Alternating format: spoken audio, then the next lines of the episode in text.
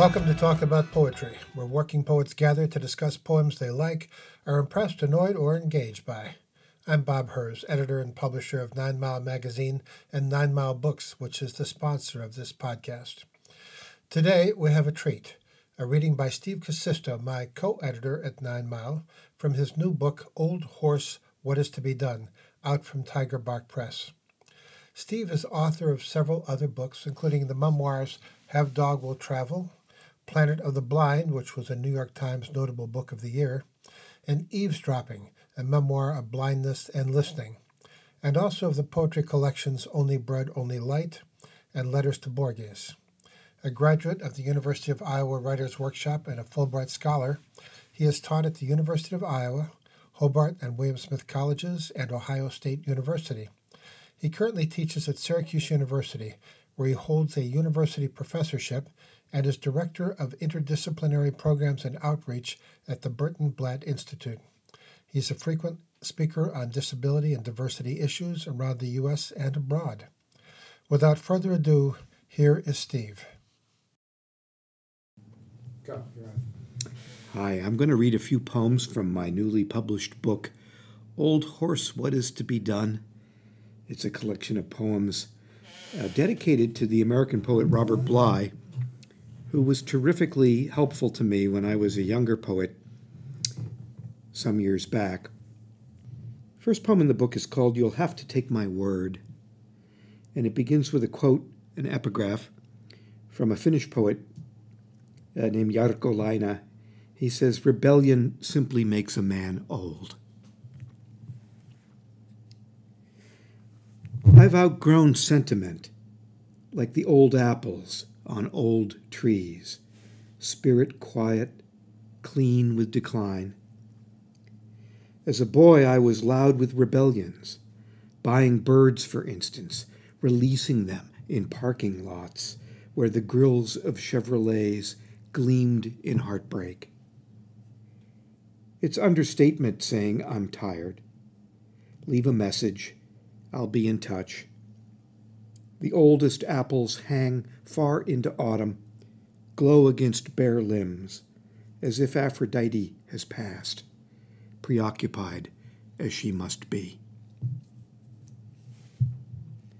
So that's a little poem about getting old. uh, and still being rather astonished by nature and uh, also more than passing astonished at simply having grown old. And I really did used to go into Woolworths. Remember Woolworths? I'd go into Woolworths and buy the parakeets and let them loose. This poem is called Blind, I Bought a Horse. Blind, I bought a horse, not to ride, though some would, my wife, for instance. No, I bought him because of his loneliness. Orphic horse retired from the track, left standing in a stall. Have I mentioned his neck? It's long as Noah's hope for new sun. Il miglior fabbro, I whispered, to the greater maker. Il miglior fabbro is, of course, from T.S. Eliot, his dedication of his own poem, The Wasteland, to Ezra Pound, uh, who he saw as the greater maker. Uh, here, I'm actually thinking of the horse as the greater maker, and in turn, thinking of the horse as a product of God. Uh, I wrote this uh, while spending a month alone in the woods in New Hampshire, and uh, it has a lot of quotes in it from various poets. It's called Late in the Day, I Opened a Book of Shadows. And I was not unhappy. No one in my world could be found there, and I was not unhappy. Sylvia Plath, quote, I thought the most beautiful thing in the world must be shadow, end quote. Horace, quote, pulvis et umbra sumus, we are but dust and shadow. Auden, of course, quote, every man carries with him through life a mirror as unique and impossible to get rid of as his shadow. End quote. And I was not unhappy. Gilles Deleuze, quote, the shadow escapes from the body like an animal we had been sheltering. I was not unhappy. Shakespeare, quote, some there be that shadow kiss, such have but a shadow's bliss.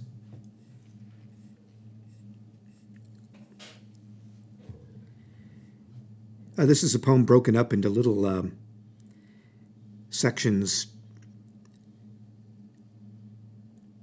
really marked by asterisks. Uh, it leaps, it's a little leaping poem.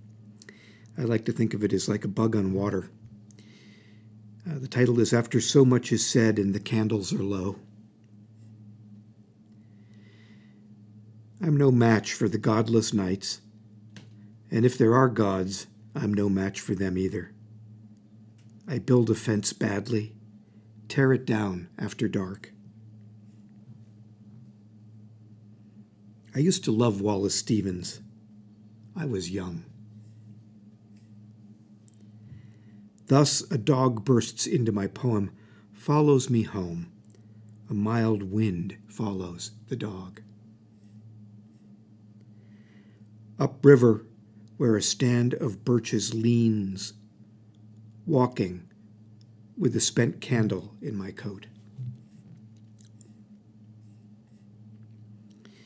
This poem is entitled Lorca. Of course, he was the great 20th century Spanish surrealist poet, uh, and um, he was murdered by uh, Franco's uh, military in um, mid 1930s. Lorca, whose eyes are shot through with gold threads, whose eyes are numbers, whose tongue steers songs of harvest knives. There are many, too many to be sung. He can be wheat at the end of summer can be a wheel, his pulse the revolutions of a long, clear night of love. When September comes, he can be the first leaf in the fountain, perfect, death's butterfly.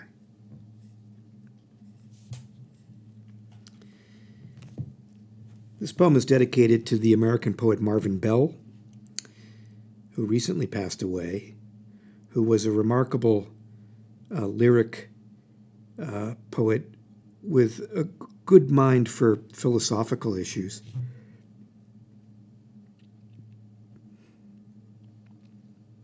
Questions to answers for Marvin Bell. I was guilty of reversing things, so that water was sky when I rowed the boat early mornings and I could see the purpose of trees was the perfection of earth. Boyhood was like swallows in June. I flew everywhere, upside down and fast. Oh, and I made solemn work of shadows, begging the darkness with my own darkness, a trick of the blind, always the smallest grains of feeling. This is why the gravity of seasons holds me awake. Almost foolish to say, I believe snowfall is the form and habit of gods. And they return against our will, and they talk of natural facts. They talk of natural facts. Whenever I want to cry, I think of boyhood and the gods, the virtual emptiness of a child's early mornings, blind in a boat.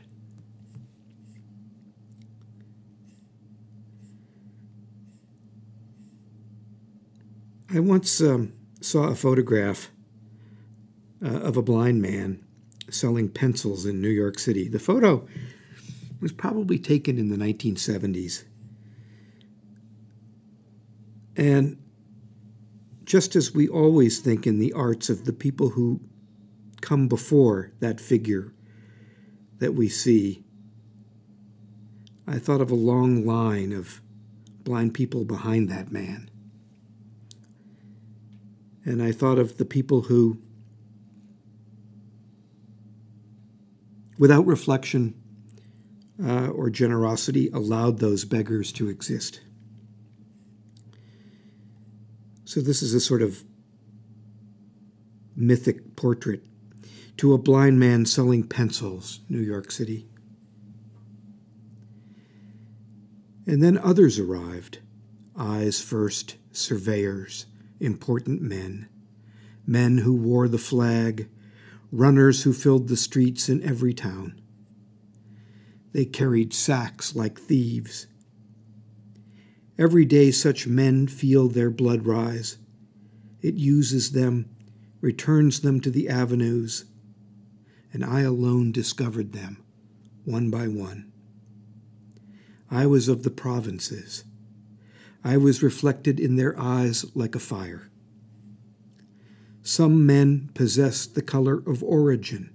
The blind man is amaranth, Aman word of sorts, a word that will be mistaken on earth. Still I saluted the closed world without its consent, crossed the water of streets, and raised a sign unreadable as the moon. My plea had the whiteness of things that have no use in life, and the words were nothing more than a scar that someone must have given me. Why then did your name appear, like the marks of a wheel, in this unyielding light? This is the title poem of the book, Old Horse What Is to Be Done. It's dedicated to Robert Bly. Uh, there's really only one thing the reader needs to know. The poem uh, makes a reference to someone called the river compulsive. That's the ancient Greek philosopher Heraclitus. And there's a quote in here from Heraclitus Time is a game played beautifully by children. Old horse, what is to be done? I also want to live tonight my pockets filled with ghost silver. The real coins I spent long ago. There are weeks, whole months, when I read only the ancients. I mean the dark one, the river compulsive, a man who made clocks from string. Time is a game played beautifully by children. Lately, this is all I can think of when I was very small, I lived by a meadow. You loved me, and I wasn't confused. And I guess I should say that I really did live by a meadow, and there really were horses there.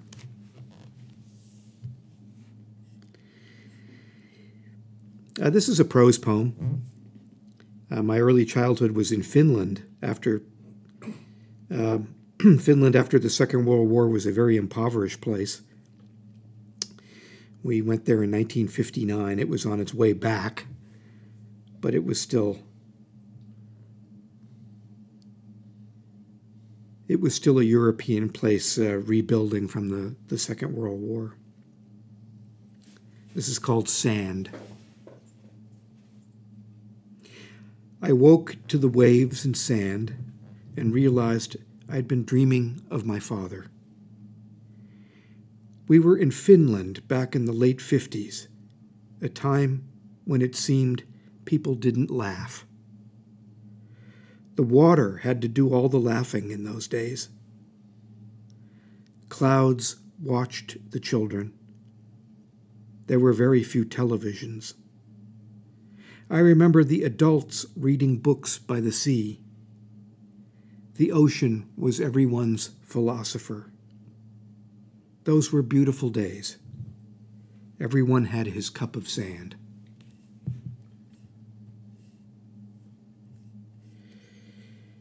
And uh, this is a poem that is not in the book, but it's a new one, uh, written uh, at the recommendation and encouragement of my uh, poetry editor and friend and interlocutor, Bob Herz.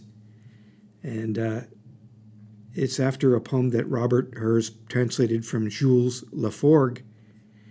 And uh, he convinced me and a couple of other poets to write poems inspired by Laforgue. This is called Songs of Pianos in Rich Neighborhoods. And it epigraph is after Jules Laforgue, Robert Herz, and Norman Dubie. 1. One stands in the hot night willing to make sacrifices, but to what? Old piano in mind, Chopin Nocturne 18, bitter words, the wedding wasn't right, wisdom steals love, we marry the moon. 2. Walking, distracted, Perhaps there'll be music where we're going. I've been unlocatable in rich and poor places with this tendency to get lost. Blind as I am, I find pianos on summer nights. 3. No one knows who taught Caruso the piano. Did he learn when first singing Verdi in Cairo among snake handlers and pickpockets, or under gas lamps in hotel rooms? A singer's piano is a thing of loneliness. 4. In Houston, where I walked out one night, I heard a rich man's Steinway, someone playing O Sole Mio and I thought about the tenor playing his upright piano for Marconi aboard a great liner, mid ocean, the two most famous Italians in the world smoking Egyptian cigarettes, Caruso singing rondi in half voice so as not to wake anyone at 2 a.m. Above them, Marconi's trial mast sending out blue sparks.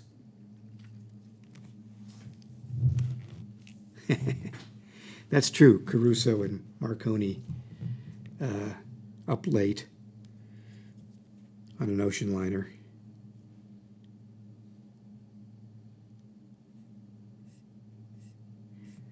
And uh, I like to play a game. I do it all the time with my friends. I say, this could be the first sentence ever uttered by human beings, right? So you go first might have been the first sentence ever uttered by a human being. Or uh, poke it with a stick. Uh, I'll follow you. I like thinking about those very ancient ancestors. Anyway, this is called Hymn. Washing birds is the work of the gods. They've been at it some 30,000 years one may reasonably think birds were not clean before the gods came. I stand at a plate glass window drinking coffee from a paper cup. Many of my friends are gone. Leaves whirl under street lamps, death's butterflies. I have a hymn in mind called I Must Be Home by Now.